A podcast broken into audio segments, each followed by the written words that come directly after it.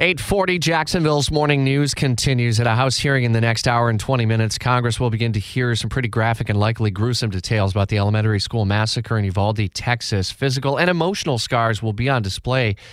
Fox's Jared Halpern in Washington with continuing team coverage. And just to recap from yesterday, even with the uh, Oscar winning actor Matthew McConaughey talking about some of those emotional wounds, he said that the window of opportunity is quickly closing. He, he did, and I think that's a, a pretty. He also though noted that it's a window of opportunity we haven't had in this country for quite some time. Um, and you know, when he, uh, Matthew McConaughey gave that uh, presentation at the White House, it was after he met not just with President Biden, but had spent the last couple of days here on Capitol Hill meeting with lawmakers who are engaged in this uh, negotiation in talking about uh, ways to move forward. And I think that's why you saw McConaughey and even the White House start to, to move more towards, you know, any progress is progress, even if it's not maybe specifically related to, you know, an assault weapons ban or moving the purchase age up to 21, which are things that President Biden would like to do, but maybe more focused on expanding red flag laws, expanding background checks, uh, helping uh, schools become more hardened or, or secured. Uh, that seems to be where uh, these conversations are, and at least for the time being, appears that there remains to be enough support for maybe those types of measures uh, moving forward. Which is why I think you, you've heard McConaughey and certainly those involved in the actual negotiations uh, continue to be pretty optimistic here. Now, we'll see how long these negotiations move forward. We continue to hear that. Uh, from leadership, from the president, that they're going to give uh, John Cornyn and, and Chris Murphy uh, the two senators sort of leading these for Republicans and Democrats, quote, the time and space they need.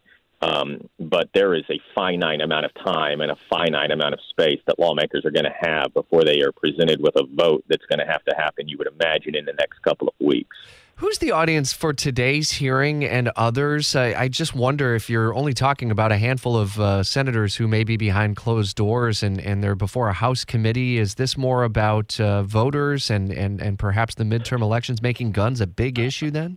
Well, that's going to be part of it, but I do think that there is still an attempt to see if you can move the needle on some of these lawmakers, right? Uh, particularly on the Republican side, to maybe be more open to some of the things that are being discussed when you talk about um, maybe uh, the type of ammunition that uh, is being talked about, or, or these uh, high capacity magazines, or um, even mental health and red flag laws. You're still going to need in the House, in the Senate 60 votes. That's yeah. all 50 Democrats and at least 10 Republicans. So I think that's part of the audience as well. But you're right; these congressional hearings.